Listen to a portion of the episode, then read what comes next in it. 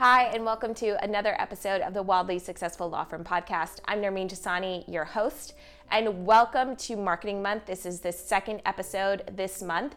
And in this episode, I'm going to share with you the three most important things that you need to have as part of your marketing strategy. Hey, law firm owners, this is Nermeen, law firm strategist and host of the Wildly Successful Law Firm Podcast. This podcast is for law firm owners who are tired of the same bad law firm advice that's outdated and doesn't apply to your small law firm. We'll discuss everything there is to know about your law firm, including your numbers, hiring, operations, especially how to think, act, and behave like a CEO, not just a lawyer who happens to own a business. I'm here to talk about strategy and not your feelings. So here we go. This is something I've talked about for years, so this is not something that's new, but I will tell you that it doesn't matter how many times I talk about this, people are still like surprised, like this is new information that I'm sharing, right? So, the thing that I want you to know about marketing is that marketing 100% of the time, it doesn't matter what kind of business owner you are, you need to have a multi channel approach. Now, what does that mean? Multi channel approach. I mean, that sounds like a bunch of jargon. Okay, so for years, I've been saying this is the analogy I've been using. Your marketing strategy needs to look like a pizza pie. If you don't like pizza, think about it like a bicycle. A bicycle has multiple spokes in it, yeah? A pizza pie has multiple slices in it, right? Round, lots of little pieces, lots of triangle pieces same with a bicycle wheel, round, lots and lots of spokes, right? Each spoke or each slice is essentially a different channel. So, what do I mean by channel? Okay, that could be LinkedIn, Instagram, YouTube, networking groups, um, the bar association groups, your uh, church, your other community groups that you are part of, right? All of those represent one different piece of the pie. If your pie is only Instagram or your pie is only one networking group, that is a problem. And I'm gonna tell you why it's a problem. Okay, so the other important thing when you are looking at your marketing strategy and the number of slices that you have in your pie is you wanna make sure that there's a balanced approach between digital and some sort of traditional or in person marketing. So, what does that mean? All too often, I see, especially these days, a lot of people's entire strategy being digital. So, they've got an email newsletter, they've got a LinkedIn, they've got a podcast, and then they have nothing when it comes to traditional. And by traditional, I mean networking groups, I mean flyers, pens, koozies, supporting conferences, speaking engagements, anything that's sort of the non digital era of marketing, right? The stuff that people used to do to make seven figures and still do today because it's still a valid form of marketing and business development, right? Whatever you do, that is one of the foundational elements of your marketing strategy for it to truly be effective. Listen, you can have a marketing strategy and it can be completely ineffective. Here's what it means to be completely ineffective. You for every dollar you spend on marketing, you make back less than that dollar. So, you spent a dollar and you got back 70 cents. You got back 80 cents. That is ineffective marketing and that is an ineffective marketing strategy. Marketing people will tell you that you have to give it time. That's what they have to say. And it is actually true. It's not something incorrect that they're telling you, but also you as a law firm owner need to make sure that you set the time and you don't let them set the time. So here's what I mean. And I've shared this on previous episodes. You need to say, okay, I am going to try this TikTok thing. I'm going to try it for nine months. And if in nine months I have spent $10,000, but I have not made at least $10,000, I will turn it off. And you can set your key performance indicators for that thing the ROI that you want before you even invest in it. And that is something incredibly important that I want you to make sure that you do. Make sure you figure out what your parameters are for continuing and then what your parameters are for pulling the kill switch. If you don't have a kill switch, you need to make sure you do. Otherwise, you're just gonna end up spending all of this money being on a hamster wheel and wondering where are the clients, and you're gonna keep spending this money without having any ROI on it. So, you wanna make sure that you're doing a couple of those things at least. The next thing, and, and essentially, there's three things when it comes to what makes an effective marketing strategy. So, number one, you want to make sure that it's on multiple channels. That's rule number one that we've talked about. Rule number two, you want to make sure that it's repeatable, which means you're doing it like multiple times. And then rule number three, you want to make sure that the same information that you're communicating is consistent. Okay. So, this sounds like a lot of information, but there's going to be individual episodes dedicated to each of these topics coming in the next few weeks. So, this episode is really dedicated to the omni channel, the multi channel marketing piece, right? So, what do I mean by that? That means that I like to tell my clients that they need to have at least five pieces of the pie. They need to have at least five spokes on their bicycle wheel. Anything less than that is not going to be enough diversity in the kinds of marketing that you are doing. This is very much like your stock portfolio. You would never go 100% on Apple. As great of a company as they are, your stock portfolio should not just be Apple. You need to have diversity, right? And the same is true for your marketing channels. You want to make sure that there's diversity in the kinds of marketing channels that you have, and you want to make sure that there's diversity between digital and then your traditional kinds of marketing because the reality is that you have clients who are in both spaces. You have clients who digest things and might come to you from an in person or networking event or some other kind of traditional networking and you're going to have clients who might come to you from a like digital standpoint whether or not that's Instagram or TikTok, right? The thing I want you to keep in mind is that people made money before any of these things happened, right? Now, I don't share this with a lot of people because people don't realize how many different kinds of marketing that there are out there, but because you're paying for this, I feel happy sharing this with you. There's essentially 24 different kinds of marketing channels that you can have social is only one of them. Okay, so just to give you a few of these examples, right? We've got conferences, we've got webinars, we've got ebooks, we've got actual physical books, right? We've got magazines, we've got billboards, we've got pens, we've got koozies, we've got flyers, we've got podcasts, we've got YouTube, we've got joint events with other professionals in your space, right? there there's writing articles in very popular magazines that your clients might be reading, right? So if you are a technology privacy attorney, then you maybe want to get yourself published in Entrepreneur magazine, right? Or Forbes to get that credibility under your belt, right? There are so many different kinds of marketing. And I find that most clients get stuck on wanting to do just one. And again, if you listen to the last episode, it's all about how I give my middle finger to trends. Social media marketing, as much as people want to say it's here, everyone needs to have it.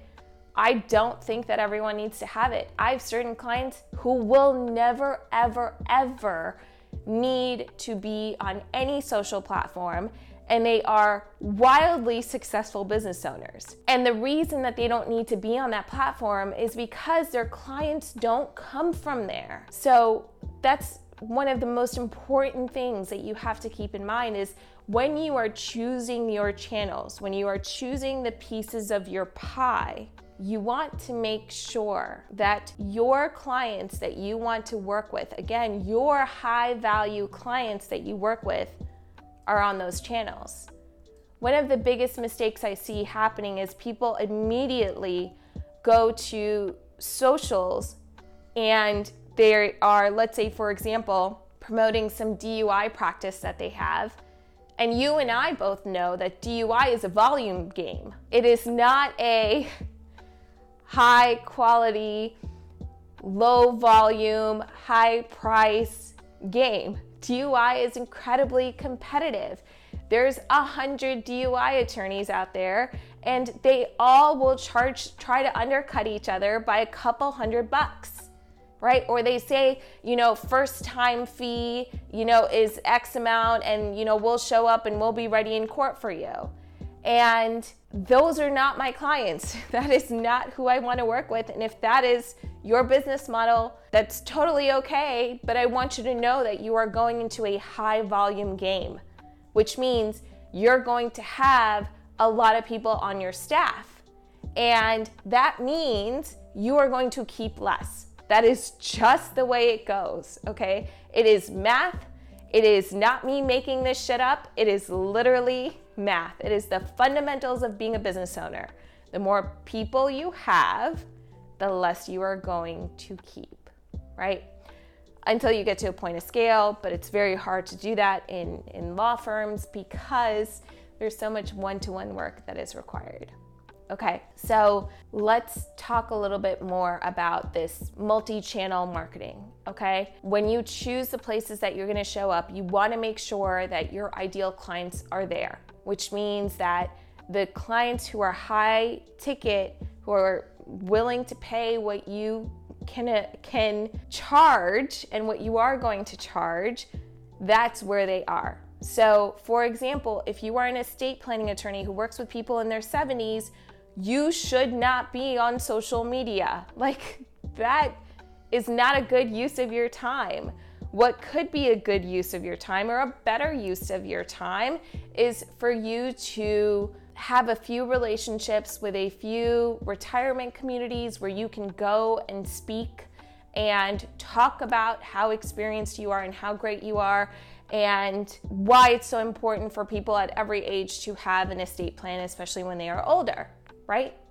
That might be a more smart use of your time rather than you know showing up on social media and dancing and hoping that someone in their 70s looks at your video or you know, the child of one of these people looks at your video, right? Like that's more of a stretch than you just going into a nursing home and saying, "Hi, this is what I do. I would love to speak with your with your community or excuse me, not a nursing home, but a retirement community and just saying, "Here's what I do. Here's how I can help." Okay.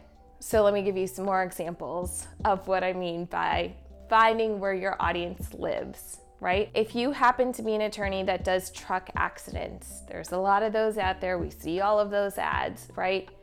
It may not make sense for you to join a networking group, right? How many truck accident victims do the people around the table know about, right? Probably not a lot. You might just get one case a year. So essentially, you're playing the game of I'm going to show up for 52 weeks a year, hoping I get one client. So I'm going to invest at least 52 hours, not including commute time. So probably closer to 100 hours, right? In the hopes that you might get one lead. Feels a little silly, doesn't it? Yeah, um, it, it definitely feels a little silly if you are, here's another example if you are a highly specialized patent attorney that has an engineering background, then I don't necessarily think that you're going to find referrals from social media. I do think that you would find referrals from other business owners in a networking group. I do think that you would find potentially more clients by working with other attorneys who don't do this kind of work and from time to time do get those requests inbounded. And then that can become a nice little you know referral relationship for you. And when it comes to a marketing strategy, the thing that you want to make sure that you are doing is that you're exploring all of these options. So you're not just sticking to Instagram and you're not just sticking to digital marketing and you're not just sticking to one networking group or just doing, you know, traditional marketing. You want to make sure that you've got a healthy mix of both. You want to make sure that you've got multiple pieces of each thing. You also want to make sure that you're showing up there consistently. So this is not, I'm gonna go to the gym once and then I'm gonna have a six pack. This is, I'm gonna go to the gym every day for six months and I will get closer to having a six pack. Six months may not even be enough time to get a six pack, right? So I want you to really check your expectations as you're doing any of these things and one of the things to remember is marketing will continue to evolve. There will always be a new shiny object. Two years ago, there wasn't TikTok. There was, but it wasn't as popular as it is now. Today, there's TikTok. Two years from now, there's gonna be something else. Two years after that, there's gonna be something else. So, as you are trying to build a long lasting business, that's going to be decades of your life. I don't want you to get caught in every single trend. You know, it's sort of like being a bandwagon fag- fan, right? You just get on board once they get to the Super Bowl, or if they're about to make it to the Super Bowl. You don't want to be that, right? You don't want to follow every trend. You want to stick to what is right for you, where your clients are, where you can consistently do it, where it's never a stretch. And the final thing I'm going to say here about marketing is I personally think it's unethical for a company to take your last dollars. So if you're saying to yourself, this is my last ditch effort. I am going to quit after this, or I'm going to go back to corporate or in house. This is my last chance to bring on a new client and someone takes your money as that last chance, that feels really unethical for me. And you, as a law firm owner, should never invest your last dollars into something that's like a hope, a wish, a prayer, something that takes time, something that just doesn't happen overnight. And if a company is willing to take your last dollar, that's a red flag for me those are the companies that you definitely want to be wary of and try to keep your distance from. Okay, uh, that is everything for this episode. Thank you so much for listening in. Please go download this month's free guide if you haven't. Please know I will be back next week with another paid episode just for you to listen to. And there's anything that you need in the meantime, please know that there are three ways that we can work together. We can work together for an hour, that's $400 right now. We can work together for 90 days once we get past our 60 minute session. And there's always the CEO Academy if you really want to learn how to do this stuff for yourself and really learn to fish for yourself. That's the flagship that I always say this is the, the final step for you. Okay? All right, that's everything for this episode. Thank you so much, law firm owners. I will be back next week with another kick ass episode. I'll see you then. Bye. Hey, law firm owners, thanks so much for listening in to another episode of the Wildly Successful Law Firm podcast. I so appreciate your support and being here. Please, please, please take two seconds to subscribe to the podcast or to leave a review. And don't forget to sign up for our newsletter because I do send a lot of specials and offers and just cool things via email once every week. The link to sign up is below. Thank you so much again for supporting me. I am here to help you grow your wildly successful law firm. Thank you.